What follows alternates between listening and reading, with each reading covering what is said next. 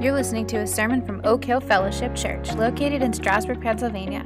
You can learn more about us by visiting oakhillfellowship.com or finding us on social media. Now grab a Bible, a notebook, and get ready to be spiritually enriched by the Word of God.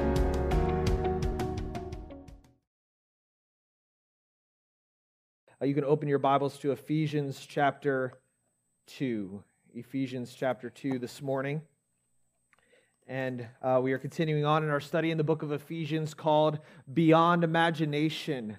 And, and our goal for this series is that we would pursue God's unimaginable vision for his church so that he would receive much glory. Uh, pursue God's unimaginable vision for his church so that he might receive much glory. It's when we recognize as God's people what God is doing in and through us that He glorifies Himself, that He brings glory through the work that He has done in us and that He's doing through us. And so, throughout Ephesians chapter 1, uh, we saw just how vast, how cosmic, how unimaginable God's plan for the church really is. Let me just recap some of the themes that were flowing through Ephesians 1. It is the church is vast in time and space. It, his plan is vast in the sense of time. He formed this plan from eternity past. He is sovereignly working this plan out in the present, and he has given us the Spirit to make sure that he makes good on his guarantee all throughout eternity future. But not only does God's unimaginable vision for his church span all of time, it also spans all of space. God's plan to bless his people is secure in the heavenly places. In the heavenly places. That was a, a theme that showed up all, all throughout chapter 1. It's going to show up again in chapter 2. This is the spiritual realm where the angels and the demons can see clearly and understand the supremacy of God. And so he blesses his saints in Christ, who is now seated in the heavenly places. At the end of chapter 1, he said that's far above all rule and authority on earth and in heaven. And so we are blessed in Christ in the heavenly places. And right now, God is working out all these things in time and space toward the end goal of, in Ephesians 1, uniting all things in heaven and on earth together in Christ. That's the goal. He's moving toward a day when all of the fallenness, all of the broken relationships of this fallen world will be set right in Christ, and God will dwell forever with his people in a new heavens and a new earth. Can't you wait? And right now, he is carrying out that plan through his church which is why the church is, is a concept that is beyond imagination. The all supreme Savior King, Jesus Christ, has been given to the church as her head, and she is his body. The church is the primary outworking of God's cosmic plan in the present age, and she is intended, there, therefore, to be a foretaste of the unity that we are going to experience at the end of time which means that what is happening in the church is far more than what we typically think is happening in the church. It's far more than we ever give credit to. It's of the utmost importance. And we as believers need to see our role in it. But that may leave the average believer with the question how do I know if I have a role in God's plan? How do I know what it is? If God's plan is so big and so cosmic, how can I, little old me, possibly play a part in it?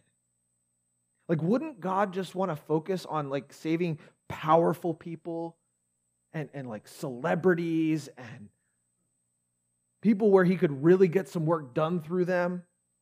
Doesn't he have some really important Christians that he could use, like missionaries or something like that? However, we would define important. Or some other believers might, might take a different approach to that and say, wait, this is such a big plan. That is intense. Like, we had better get to work. I had better try harder and start living up to God's expectations of me. And, and what if I don't? Oh, my word, this is such a burden. How can I even know if God still has a place for me when I just mess up his plan all the time? And either one of those directions would miss the point of Paul's teaching on our place in God's plan because God includes us in, a, in his sovereign plan as an act of his glorious grace. Rather than assuming that God doesn't care about our participation in his plan, and rather than assuming that the burden for that participation falls upon us, we must learn instead to rely on God's abundant grace to produce the life that He desires in us. Rely on God's abundant grace to produce the life that He desires in you. That's our big idea for the day. Your Bibles are open to Ephesians chapter 2. And uh, you can think of it this way. If, if you think of Ephesians chapter 1 as a, a, picture of a beautiful, lush forest, and you're looking at the entire forest. Ephesians 2 1 to 10 zooms us in so that we can see how each one of those trees comes to life to make up that forest. And then next week, as we get into the rest of chapter 2, uh, we're going to zoom back out and we're going to look at the whole forest again. We get little glimpses of the forest through the trees here today, but, but this is how do we become a part of it? Notice the transition words that take us from chapter 1 to chapter 2, looking in your Bible. It's the first two words and you. And you. Very important words. Any transition words as you're doing your study and your reading plan, those are, those are things that you want to look at very carefully. And you. The word and connects this thought to the one that came before it. So, so really, this is a continuation in chapter 2 of all of the thoughts that he had in chapter 1. And the word you makes it personal. The, the blessings of God's grace aren't just theoretical, happening out there to some people generally. The blessings of God's grace are personal being poured out on you who believe, you who are in Christ, you who are in his body, in a particular local church reading this letter. The grace is toward you. But how do you know if you are part of the you? I mean, this, this letter was written to some other church some long time ago, and it wasn't written to everyone in Ephesus, or it wasn't written to everyone in the churches that are in uh, everyone in the cities that this, this circulated through, it was written to the churches in those particular cities, to the saints. And so, how can we know if we are part of the recipients of this grace? How do individuals become part of the people of God and partakers of the grace of God? That's the question this section is answering as Paul carries out his flow of thought in the book of Ephesians. Ephesians chapter 2 is one of the richest explanations of the gospel in all of Scripture. But interestingly enough, it is not directed at unbelievers, like some people limit the gospel to. It's not telling people how to be saved, it's telling people how they were saved and why they were saved and what difference that makes in their lives today. You see, we never grow past the gospel, we grow in and through the gospel. And so you could call Ephesians 2 1 to 10 the gospel for believers. The gospel for believers. Let's look at it, reading the whole thing together in one shot. And you were dead in the trespasses and sins in which you once walked, following the course of this world, following the prince of the power of the air, the spirit that is now at work in the sons of disobedience, among whom we all once lived in the passions of our flesh, carrying out the desires of the body and the mind, and were by nature children of wrath like the rest of mankind. But God, being rich in mercy, because of the great love with which he loved us, even when we were dead in our trespasses, made us alive together with Christ. By grace you have been saved, and raised us up with him, and seated us with him in the heavenly places in Christ Jesus, so that in the coming ages he might show the immeasurable riches of his grace in kindness toward us in Christ Jesus. For by grace you have been saved through faith. And this is not your own doing, it is the gift of God, not a result of works, so that no one may boast. For we are his workmanship, created in Christ Jesus for good works, which God prepared beforehand that we should walk in In chapter 1, Paul was talking about God's plan being to the praise of his glorious grace. And in chapter 2, we see that grace rush toward people who are dead in their sin. And through this great presentation of the gospel to the believer, we can see three reasons we must rely on grace. I want you to see these clearly this morning. And the first is this without grace, we are pitifully dead in our sin. Without grace, we are pitifully dead in our sin. In order for Paul to show us how much we need God's grace, he has to remind us who we were apart from God's grace. And so he clearly and thoroughly describes the situation of those who are not in Christ, remembering, of course, that we were part of those who were not in Christ. And so, first, he says that you were dead in the trespasses and sins in which you once walked. This is the primary description of the first three verses. Uh, dead is the nature of all those who are apart from Christ. And so he's going to pile up a number of other descriptions on top of this, but they are all connected at this point. You were dead in your trespasses and sins. You weren't just bad, you didn't just do things that were wrong, you were dead. Spiritually dead. You were incapable of producing life in yourself. You were incapable of truly enjoying life for the purpose for which you were created. You were completely separated from God and therefore dead. You were dead in your trespasses and sins. You had tried to walk on the glory land that only belongs to God. You committed serious trespass. Far worse than trespassing in Area 51 or something like that.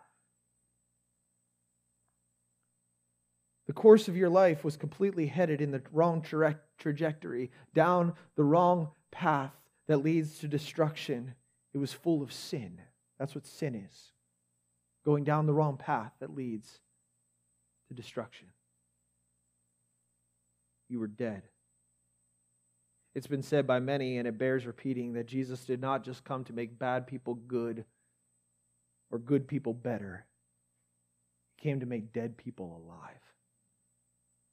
And there is not one person alive who can accurately share a testimony of their salvation saying, I've, I've just always believed in Jesus.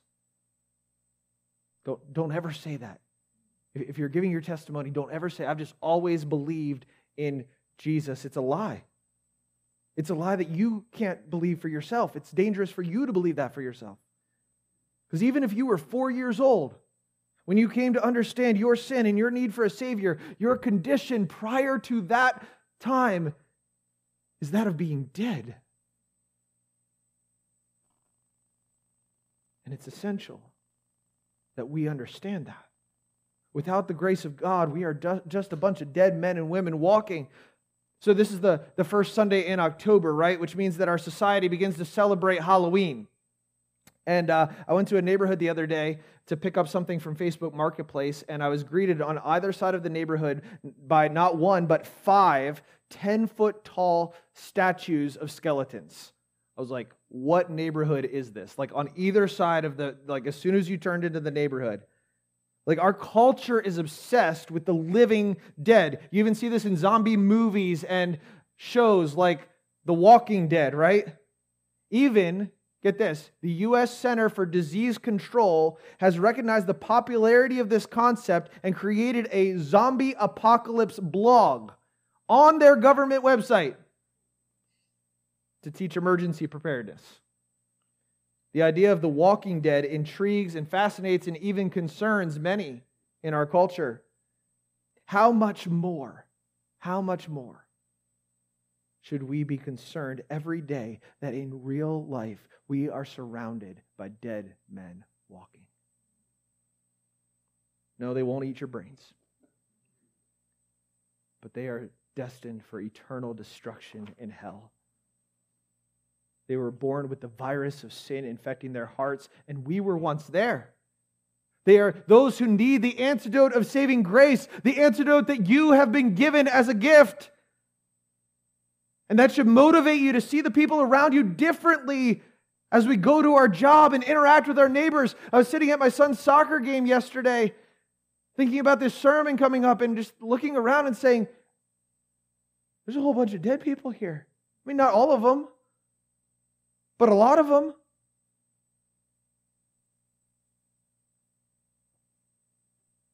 And I'm not saying that you should be scared of that. I'm not saying run away from them and retreat from them. I'm saying rush to rescue them. Prepare for the coming destruction by calling all to faith in Jesus Christ.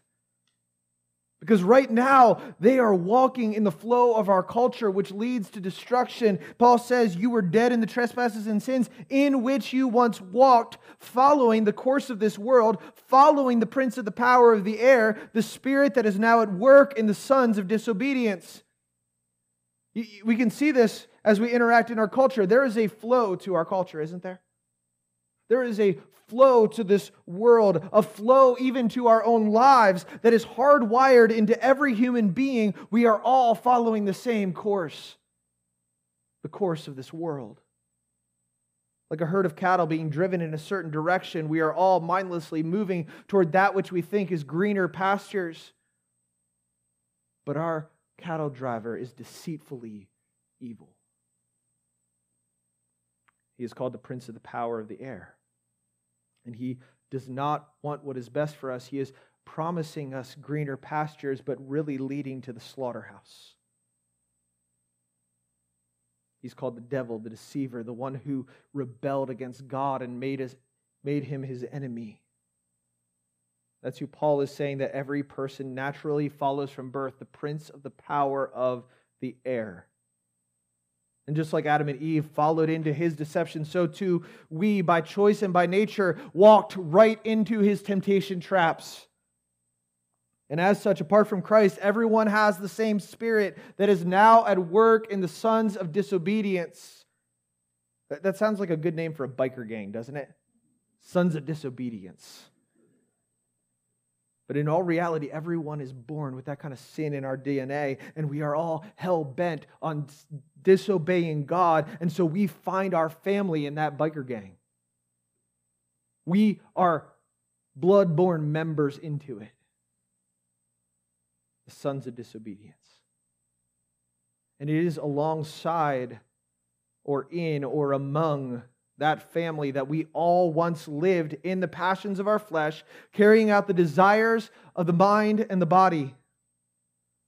Whatever felt good to our fallen flesh, whatever seemed right to our fallen minds, that is the desire that we carried out. Apart from intervening grace, we would never ask the question that Christians ask what would bring the most glory to God?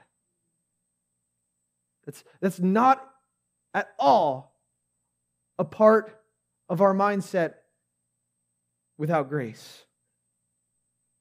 It makes no sense to the one who is dead in their sin. The question is always instead, what can I do to get out of this messy situation that I found myself in?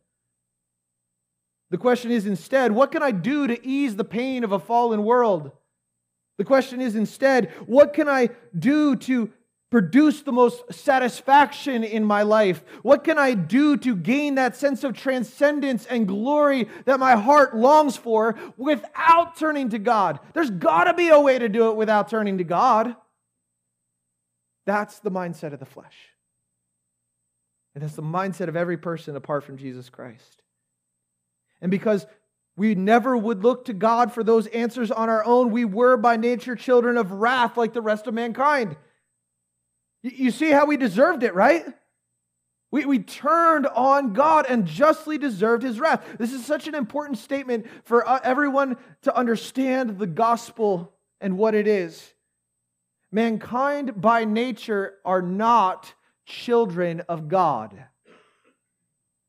You've heard people say that, right? We're all God's children. No, by nature, we're not. Every single one of us, no matter your race, gender, social status, personality profile, or family background, every single one of us starts out deserving God's wrath, both by nature and by deed. We all share the, in the common plight apart from God, which means that we all need the same salvation. We've got to hold on to that because it's coming in the coming weeks. He's leveling the foot of the cross.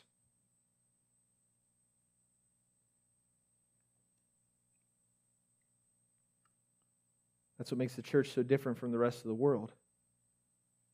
Because no one comes with more value than another.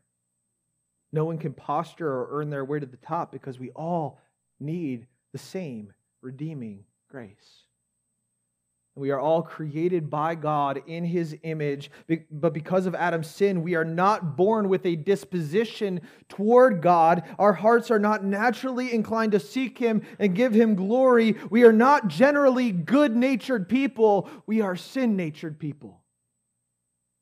Yes, we may be nice, we may do good things by God's common grace, but that is not God's definition of holiness.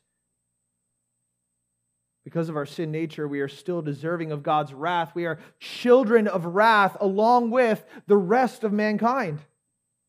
And so Paul is intending to, to pile up all of these word pictures dead in our sin, walking in the course of this world, following the devil, finding our family in the sons of disobedience, living in the passions of our flesh, children of wrath. He's intending to pile up all of these word pictures so that we would see how utterly pitiful and hopeless we are apart from redeeming grace.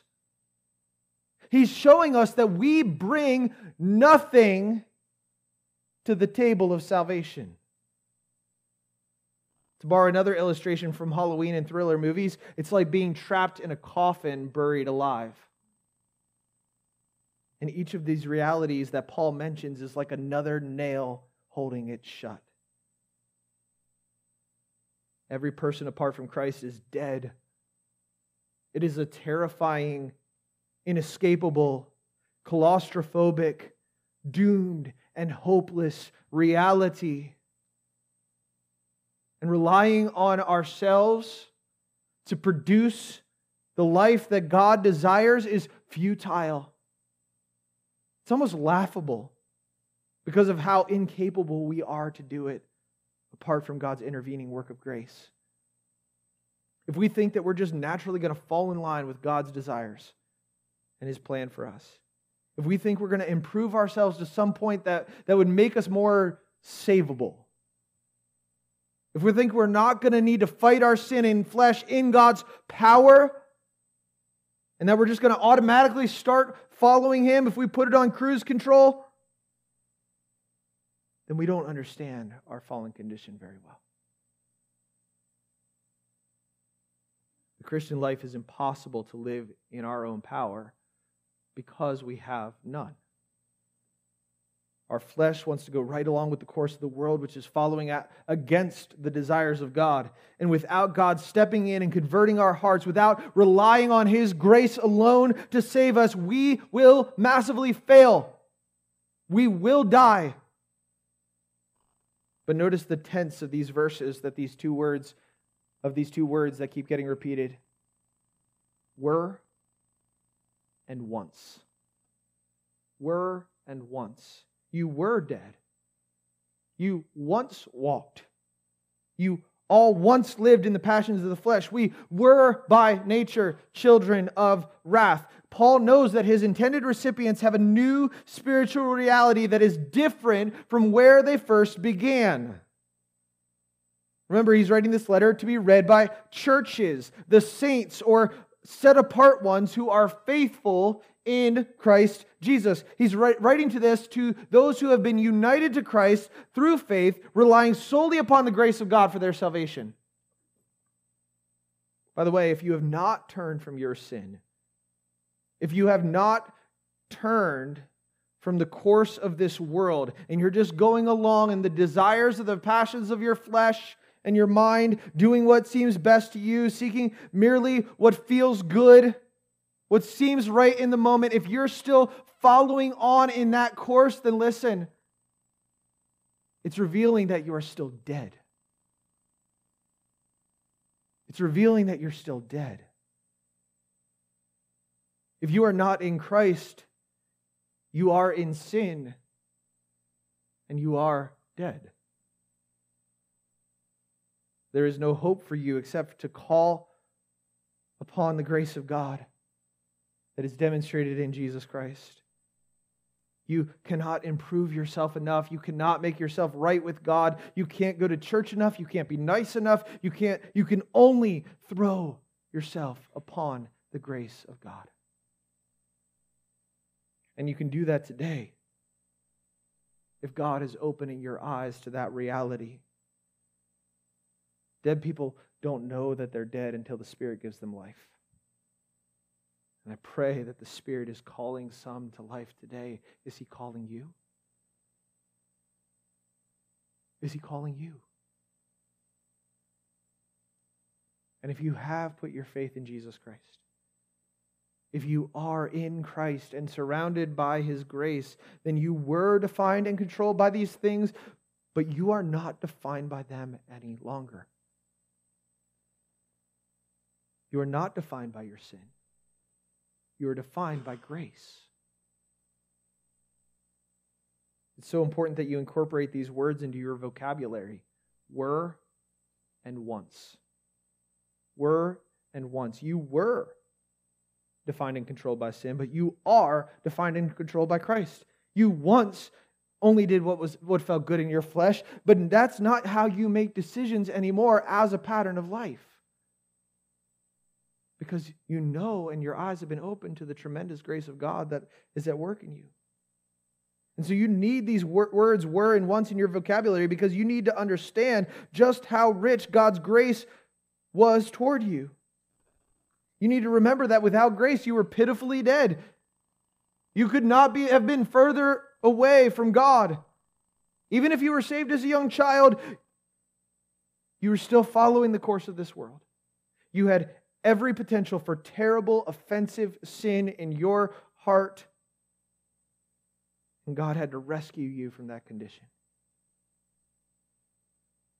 It required a miraculous work of God's grace to, keep, to save you from your sin nature, and it's going to require a continual work of God's grace to keep rescuing you from the sin that remains.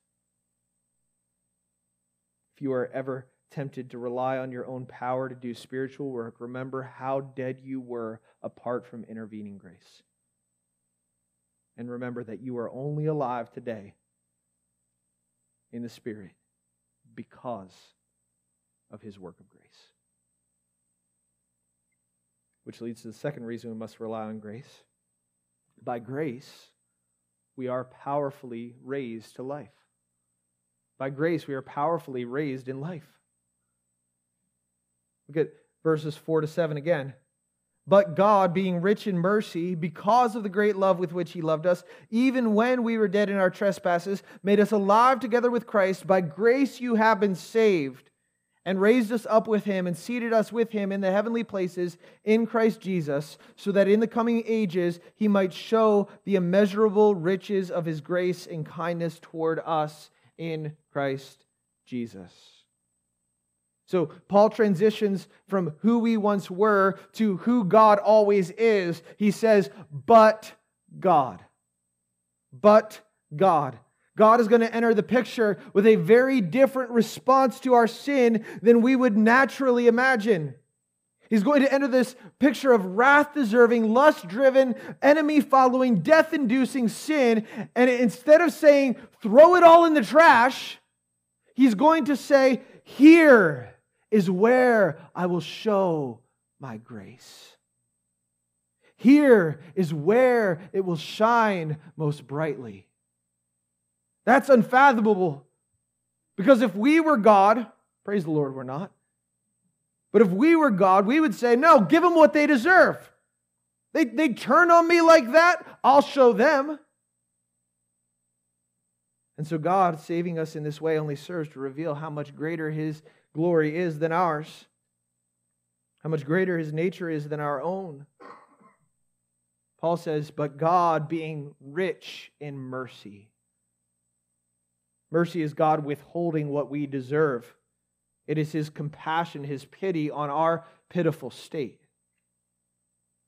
In our sin, we think we deserve something better from God, but really we deserve death. We deserve eternal separation from Him. But God is merciful. And not just merciful, rich in mercy. In our sin, we think, how could God possibly save me? Because I don't relate to anyone like that. But God is rich in mercy. He has storehouses of mercy. He has eternal, limitless mercy that will never run out toward those he saves in Christ. He has sufficient mercy to cover the worst of sinners. As we sometimes sing, our sins, they are many, his mercy is more. And so we might ask, well, why? Why is he so rich in mercy? And Paul answers that question by saying, because of the great love with which he has loved us. We, we talked about this a few weeks ago when we discussed adoption. Why does God love us? Why does God choose us? Why does God show us mercy? And the answer is because he is love. You, you can't look for that question to the, the answer to the question why in, in some quality that is found in yourself or in relationship to anything else other than God. God loved you because of God. He loved you because He is love, because of His great love. It's not dependent on anything He sees in us. He is not influenced by forces outside of Himself, which means that your ongoing performance doesn't earn or influence His love either. God loves because of His love because love is what extends from his nature, from his heart. And that's why he extends his mercy even when we were dead in our trespasses. Even when we were at our most unlovely and unlovable, that is when God acted. That is when God made us alive together with Christ.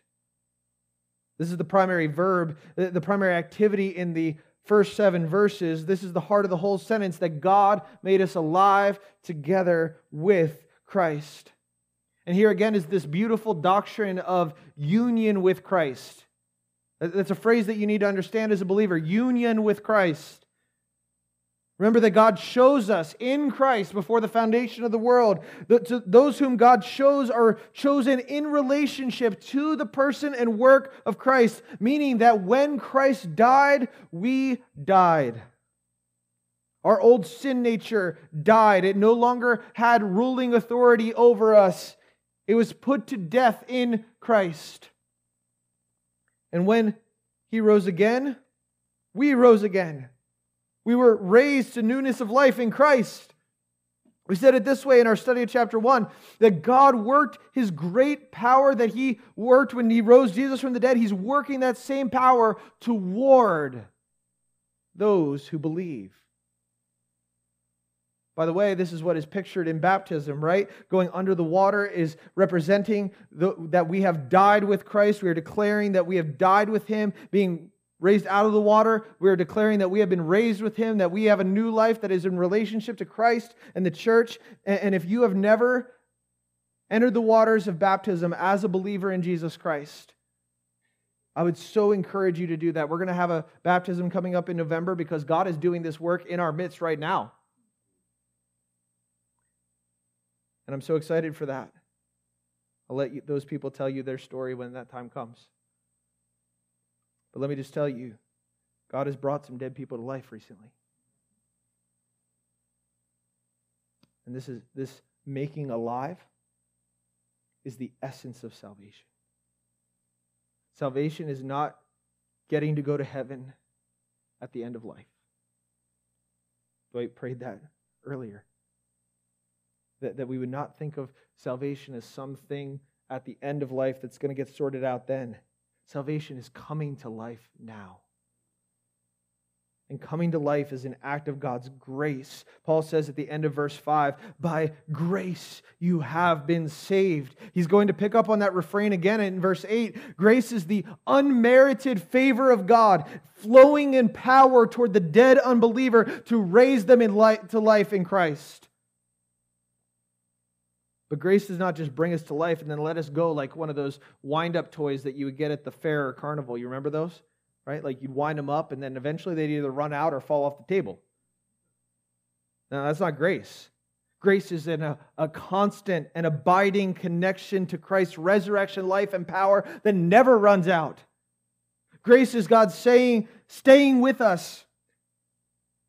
Grace is God staying with us to set us on a new path of righteousness and wisdom that leads to new life.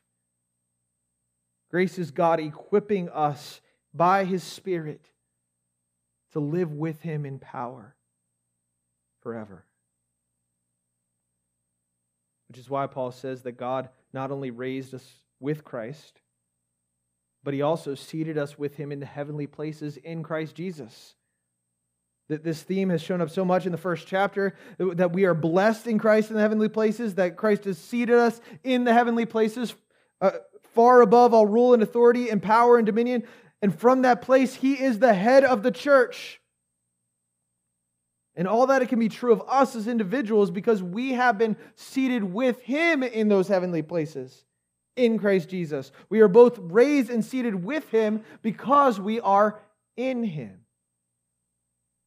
We are no longer in the flesh. We are no longer dead in our sin. We are alive in him. But his grace doesn't stop there.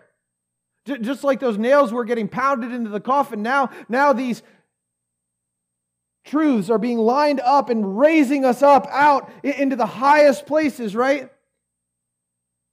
His grace doesn't stop at just saving us and giving us a new life. Here's the purpose of God showing us grace both in the past and the present. Look at verse 7. So that, it's a purpose statement. He made you alive together with Christ so that in the coming ages he might show the immeasurable riches of his grace in kindness toward us in Christ Jesus. If, we were to ask, why, why did you save me, God? Why, why did you show me grace? He does not answer that question by saying, because I needed you. He, he does not answer that question by saying, because I thought you would perform well under my guidance because I thought you would make a great intern for little God. Why did you save me, God? God answers that question by saying, so that I could keep showing you the immeasurable riches of my grace toward you.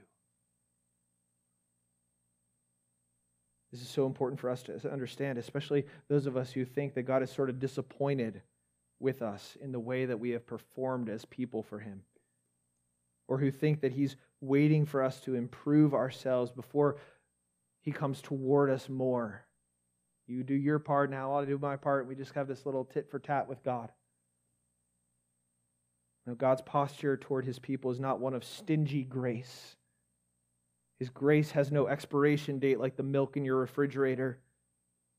There's no point at which His grace runs dry. The whole goal of his saving us is so that he would keep pouring out his grace in the coming ages, both in this age and the one to come, because grace is part of his glory. We bring God glory when we rely solely upon his grace. A story is told of a little boy who came from a poor home where he often went hungry and had to ration his food and drink. And so, if you ever had a glass of milk, it was only ever half full, or it had to be shared with two or more children. Well, he got hurt and he was taken to a local hospital, and the nurse brought him a tall, full glass of milk. But being used to sharing his glass of milk with other children, he asked the nurse, How deep shall I drink? Should I drink just a quarter, a half? The nurse, holding back tears, said, Drink all, child. Drink deep. And this is how Paul wants us to relate to God's grace through this passage that we would not drink sparingly of God's grace. That we would not rely upon his grace just enough to be counted as saved, but that we would drink deep, that we would drink it all that we would see his purpose, his intention, his eager longing to show the immeasurable riches of his grace and kindness toward us in Christ Jesus. You cannot exhaust the limits of God's grace. You cannot test their boundaries and find their end. They will never run out throughout all the coming ages because his purpose is to show how immeasurable they are. Do you view God's grace as that inexhaustible? Do you view God's grace as that necessary for your very life? Now, some people become uncomfortable when we start talking about grace like this.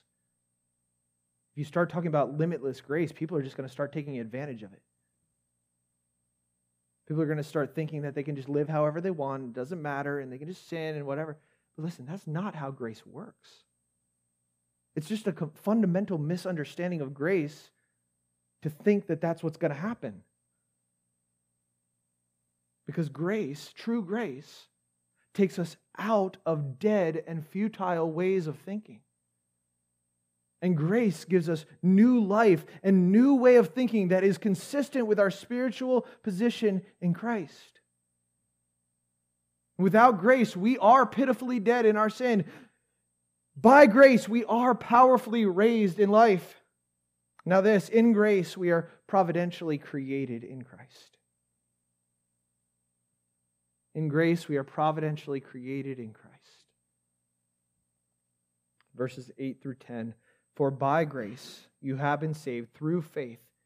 And this is not your own doing. It is the gift of God, not a result of works, so that no one may boast. For we are his workmanship, created in Christ Jesus for good works, which God prepared beforehand that we should walk in them. There's a, a new way of life. There is a new providential plan for all those who have encountered the grace of God. In verse 8, Paul reiterates the power for our salvation. For by grace you have been saved through faith. And the prepositions there are really important by and through. High schoolers, English class matters. By and through. We are not saved by our faith. It is not the quality or the quantity of our faith that saves us, but the object of our faith.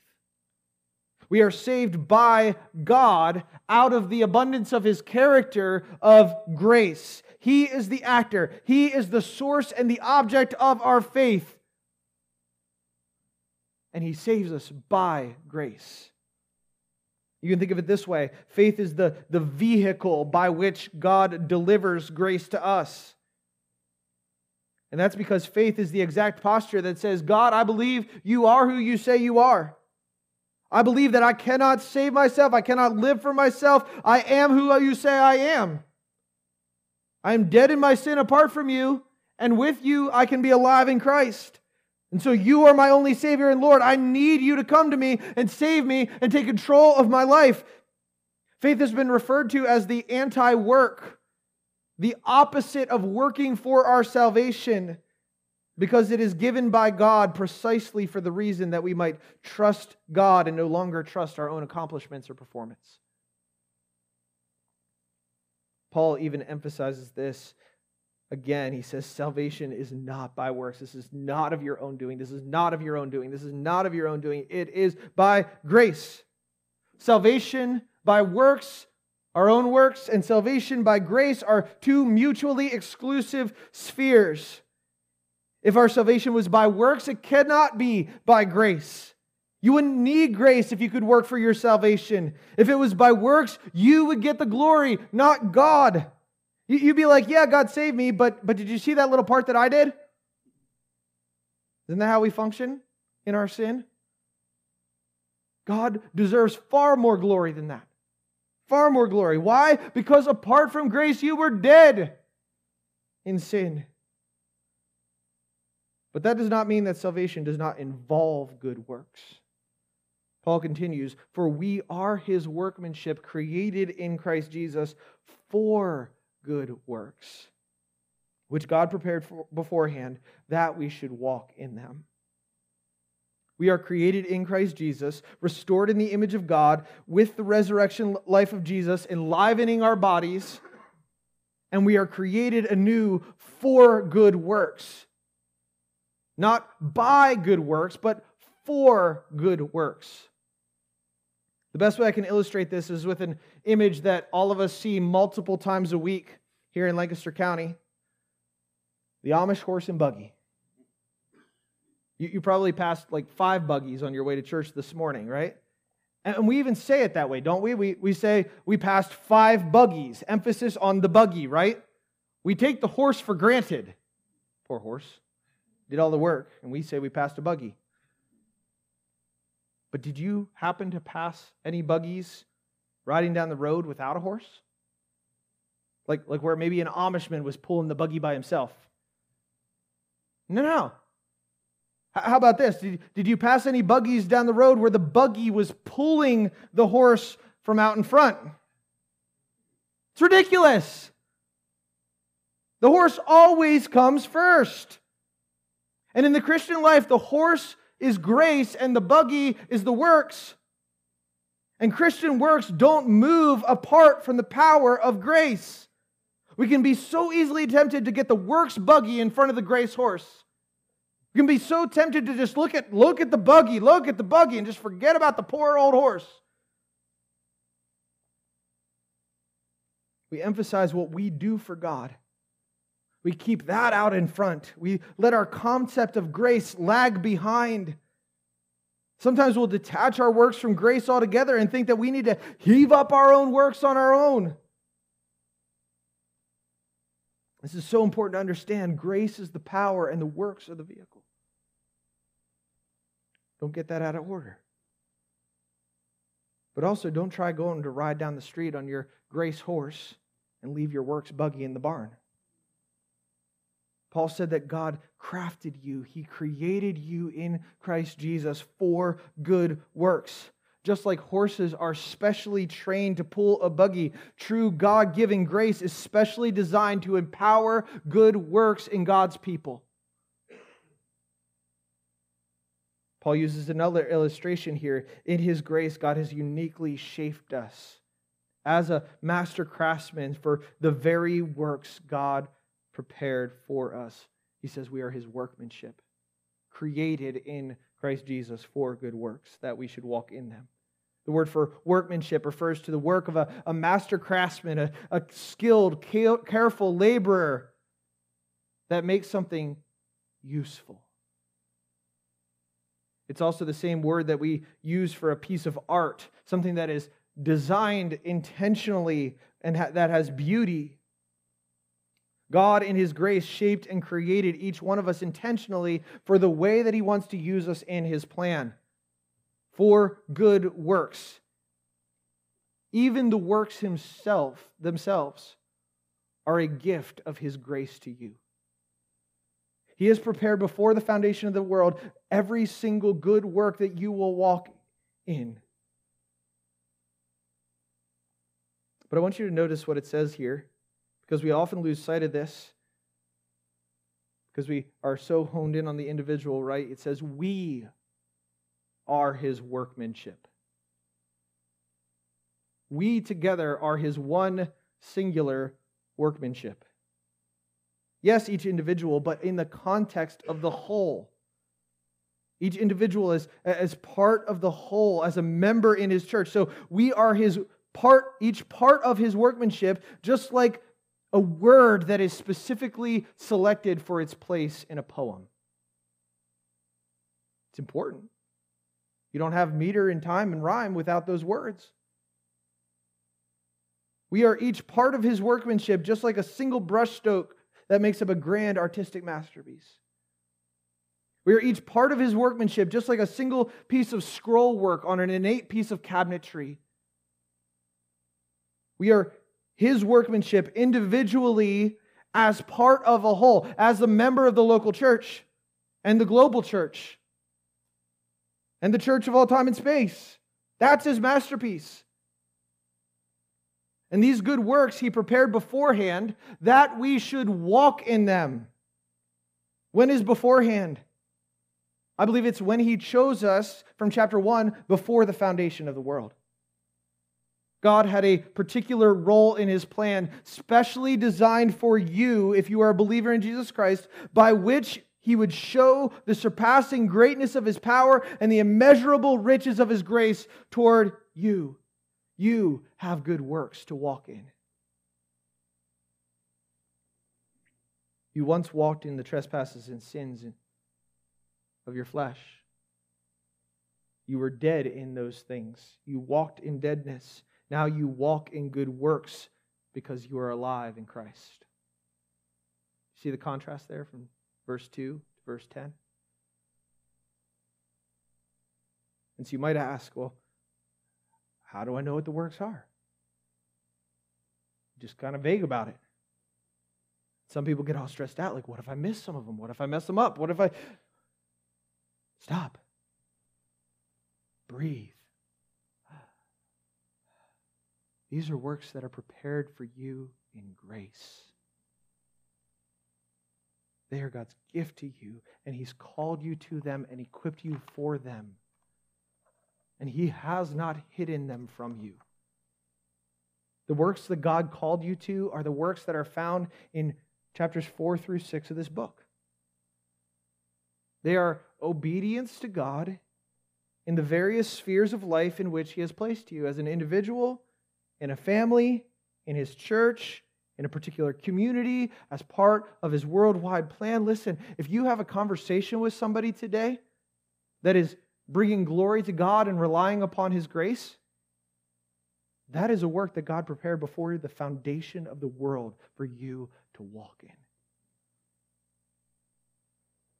That'll blow your mind.